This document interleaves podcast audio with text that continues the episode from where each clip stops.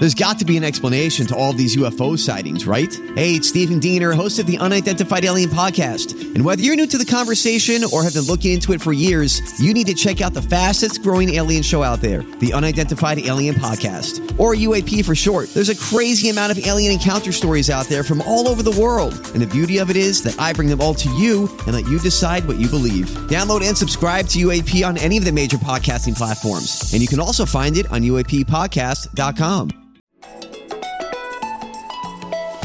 It's Tuesday, July 5th. From inside the WTOP newsroom, this is the DMV Download, brought to you by the men and women of Steamfitters Local 602. Get an estimate and learn more at steamfitters-602.org.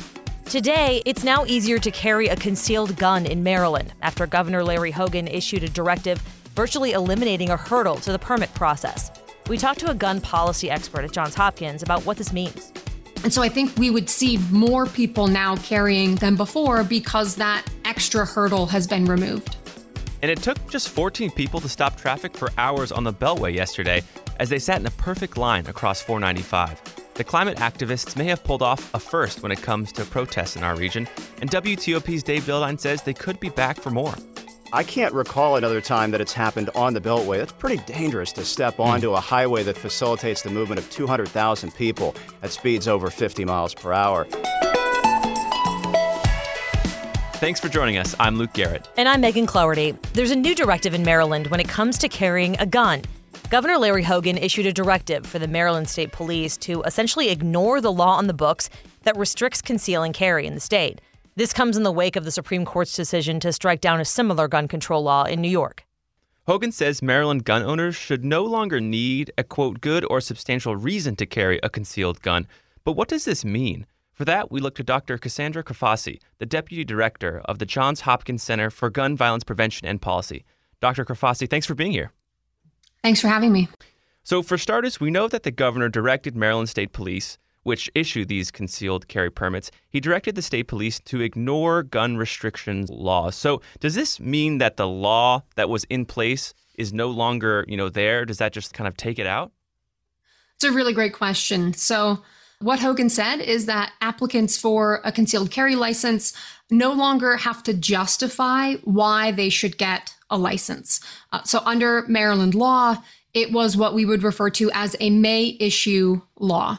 Um, and New York uh, was one of these states, as well as seven others, that said you meet some basic criteria and you also need this good and substantial reason. Mm-hmm. Mm. None of that basic criteria changed, just that good and substantial part.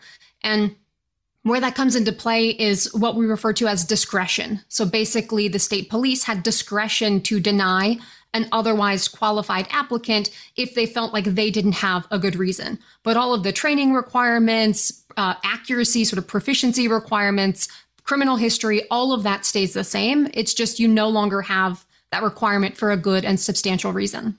And what does this mean for, you know, a Maryland gun owner? Does it mean more gun owners will be able to conceal carry? Technically, yes, more people are eligible now.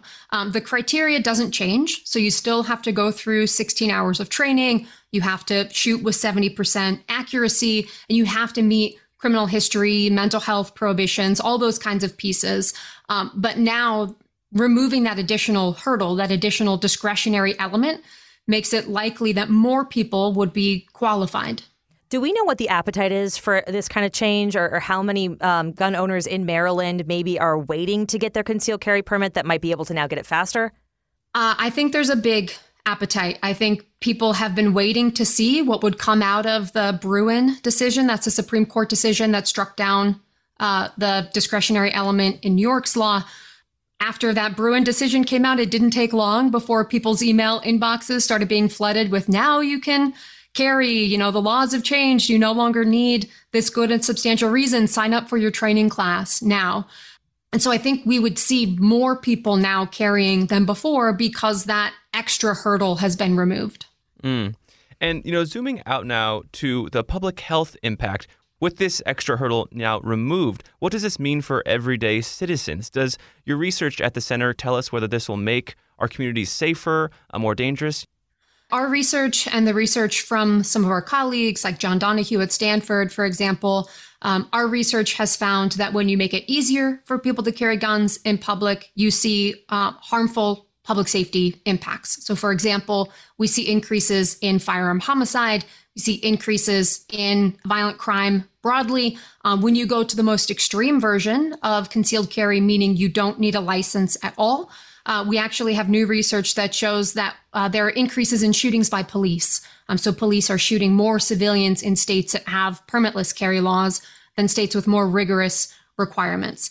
Now, that doesn't mean necessarily that Maryland is, is going to see some huge spikes because we still have rigorous training requirements. We still have important criminal history prohibitions, and we have proficiency requirements that not a lot of other states have. And our research has also found that when you have robust licensing requirements in place, like the ones we have in Maryland, even without that good and substantial reason, you can see perhaps less harms um, than you would if you went to a, a very weak system. I wanted to ask you, Dr. Crifasi, about the timing of this and get your take on that. Uh, we had, you know, another mass shooting in this country outside of Chicago yesterday. This morning, just ahead of a press conference on that shooting, we get this notice from the governor. Whether or not that was intentional, I, I don't know. But I wanted to get your thoughts on that, given the uh, the climate that we live in right now. I'm assuming that uh, folks were not maybe attuned to what had been happening or had planned to release this uh, and and weren't really keeping up with with what happened over the holiday weekend. The the tone of the statement was a, a very celebratory that this was a, a, a win for gun owners, a win for gun rights, and really uh, sort of deaf to the uh, issue and all the violence that had happened over the weekend. And Cassandra, I wanted to ask, you know, up in New York, this law was struck down by the Supreme Court a few weeks back, and the legislature has actually like responded by crafting new legislation that kind of gets at this good and substantial reasoning, but in a different way. Do you expect the Maryland legislature to do the same? And how do you think they should do that?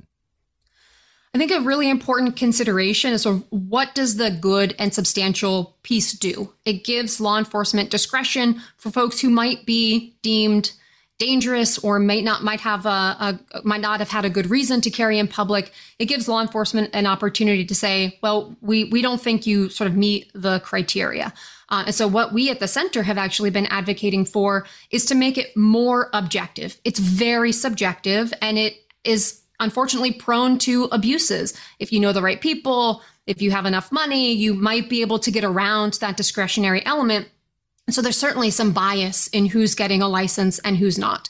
And so what we've been pushing for is to make those more subjective criteria objective. What are the things that law enforcement would normally say, this is a flag, we don't want this person carrying concealed, and let's document those things. Some states have said, if you want to own a gun in your home, no problem. But if you want to carry a gun in public, you can't have had more than one DUI in the last five years because that shows maybe you have an issue with alcohol, mm. right? So there are things that we could objectively articulate that would still give us some of the protective benefits um, without having that potential bias built in with the discretionary element. Often, when you hear, you know, a big Supreme Court decision, you then see a bunch of different challenges to laws nationwide. One of them here that we thought was worth mentioning was gun owners in D.C. and in Virginia are um, basically, you know, challenging the law in the district that doesn't allow you to conceal carry on Metro. Do you think that this is going to continue to happen? I mean, you you have this law that has now been struck down. Do you think that you know New York is going to kind of ripple out continuously? Yeah, it's a great question. So, a, a couple of pieces. Um, the justices did reaffirm the same thing that they affirmed in Heller, which is the government has an interest in regulating guns, gun ownership, and carry, and sensitive places are, are places where we don't want people carrying. And so they did go to some pretty great lengths to say we still think that there are reasonable prohibitions on ownership, et cetera. The problem is they have created what is going to be um, chaos, for lack of a better term, when it comes to interpreting and ruling on on future challenges. Mm. Um, they have said, "Well, we want you to follow text, history, and tradition." And we want you to find analogous laws, um, but many of the policies that we have in place now, it's hard to think of an of an analogy in the late 1700s that would sort of match with what we're doing now. So one concern that we have are related to domestic violence um, prohibitions. You know, in 1780s, women didn't have many rights, if any. And so thinking about why you would punish someone for abusing their wife when you know they, they don't have the same rights as as males did at the time. Right. They're considered it's really hard to think about yeah. right. It's really hard to think about how do you come up with an analogy based on text history and tradition that fits with that? Um, and separately you know the problem with text history and tradition i'm not a lawyer but you can cherry pick the history that fits sort of what you want and, and you can ignore the things that you don't. And so we are going to have huge disparities in how this is being applied, what policies are upheld, what aren't. Um, and I think this is going to create a lot of chaos for years to come. That doesn't mean all of our gun laws are going to go away, but many of them are going to be up for challenge and, and maybe more vulnerable than they ever would have been before. Dr. Cassandra Crifasi, Deputy Director of the Johns Hopkins Center for Gun Violence Prevention and Policy, thank you for kind of breaking down here what we are looking at as far as Maryland gun rights and what's to come. Great. Thank you for having me. And coming up, how 14 people sitting crisscross applesauce shut down the inner loop of the Beltway. Backed by the experience of its hardworking members, Steamfitters Local 602 is ready to take on your next commercial heating, cooling, HVAC, or refrigeration project. Steamfitters Local 602 adds value to our community through its partnerships with local contractors and building owners all while keeping the focus on improving the lives of its members and their families throughout the DMV. For work that's on time and on budget, go to steamfitters-602.org to schedule your next project. That's steamfitters-602.org. Steamfitters Local 602, changing lives. Thanks for listening to the DMV Download. If you like the podcast, head to our show page, give us a rating, and leave a review. We read all of them and use as suggestions to improve this show that we're so proud of. It also helps other listeners find this, our region's only local daily news podcast. Thanks for making us a part of your day. It was not easy to get around the district Monday, literally. A small group of protesters set back hundreds of holiday drivers when they shut down the inner loop of the Beltway for more than an hour. The 14 climate activists with the group called Declare Emergency blocked all lanes near Route 29, also known as Colesville Road, from 12:30 in the afternoon to about 1:45, 2 o'clock. Uh, now they're facing charges as is a counter protester. WTOP's Dave Dildine covered the initial protest and the ripple effect it had throughout the region on Monday in traffic. And he joins us now for sort of the recap of this thing. So, Dave, have we seen any kind of protests like this on a highway before? I know we've seen protests blocking like the downtown grid before, um, but as far as a highway, this seems novel. You know, let's back up a little bit in terms of what we're talking about. Yeah. Protests are very common in the D.C. metro area, especially in the District of Columbia, but it's very rare for a stationary demonstration to set foot on the Capitol Beltway. Also, pretty dangerous, too. Yes, right. it did back up traffic on the Inner Loop at uh, Colesville Road. And how did they get out there? Because they were sitting, just, I mean, just to paint the picture here, there were what, like a dozen people sitting spaced out evenly. And it kind of just makes your heart beat a little faster to think how they got out there to start with. Yeah, I don't know exactly how they deployed, but there are sidewalks on Colesville Road. And it's a, a fairly symmetrical interchange with a few grassy spots and the clover leaves. They probably walked down there. They may have had some assistance from a driver on the Interloop. I don't want to speculate, but yeah. eventually they got crisscross applesauce that stretched across all four lanes of the Interloop, blocked the shoulders as well, and drivers basically had it in park for more than an hour. And it just shocks me. I mean, just 14 people just sitting down can block hundreds of drivers. I mean, the impacts were huge. Yeah, uh, they potentially could have been much worse if they. I don't know if they planned it this way, but they picked a federal holiday when volumes were particularly low.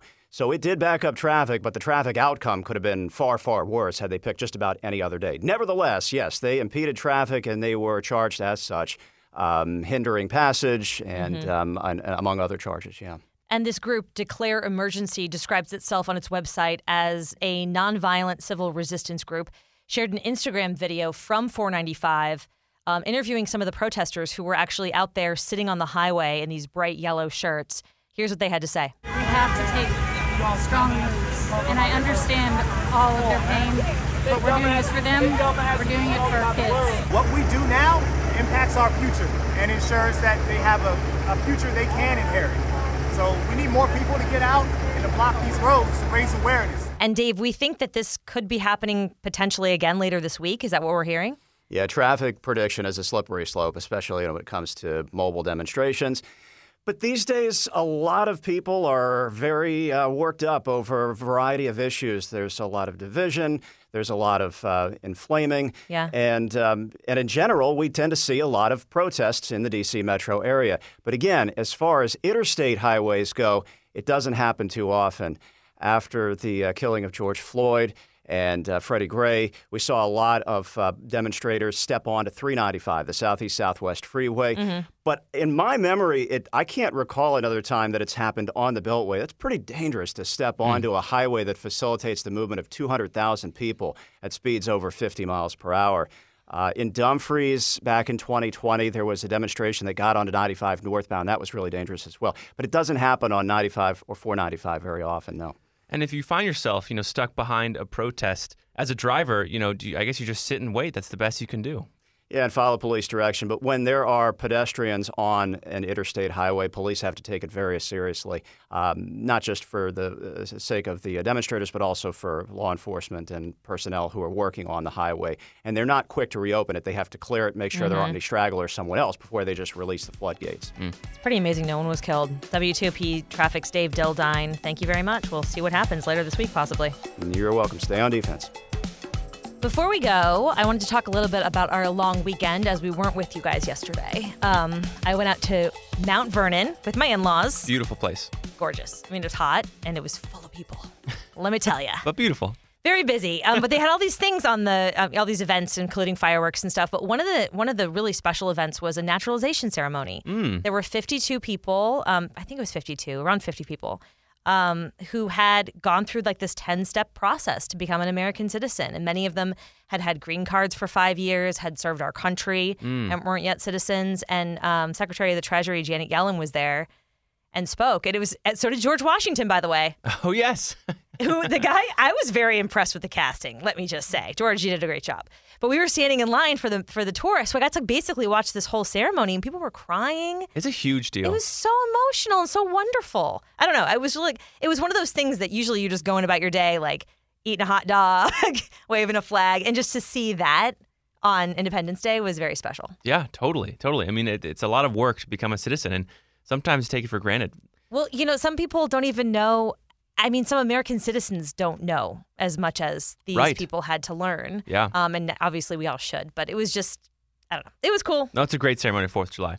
My Fourth of July uh, was pretty awesome too. I mean, we went down to the mall, saw the fireworks. Oh, you went into the belly of the beast. Yes, and it honestly wasn't that bad. Oh, good. Um, but mostly because I invented something. But Well, no, I didn't invent something. I created something. okay, tell me. So we went down, and you know we got to get down there at five to get good seats. The fireworks don't go off till nine, so it was like a four-hour deal. So you got to bring drinks and food Yep. and stuff, Yep. which requires a cooler. Yep. Um, but lugging a cooler, you know, three miles because I didn't want to take the metro drive, is uh, is tough. oh, so you walked with the cooler. I walked with the cooler, but I had a skateboard, some bungee cords, and a cooler, and I like strapped it up in a way that I could literally like ride on top of this rolling cooler down, you know, down to Constitution Avenue. Tell So- me you didn't like bite it and like, you know. no, I didn't. I thought for sure I would. I thought it was going to go wrong, but I just kind of rode down. People were looking at me like, "What are you doing?" And I was just, you know, I'm going. You know how you decorate your bike like little kids decorate their bikes for the 4th of July? Did you decorate the cooler and ride it down? No, no, but I was ah. wearing like I was I was decorated. I had a nice, you know, Fourth of July attire,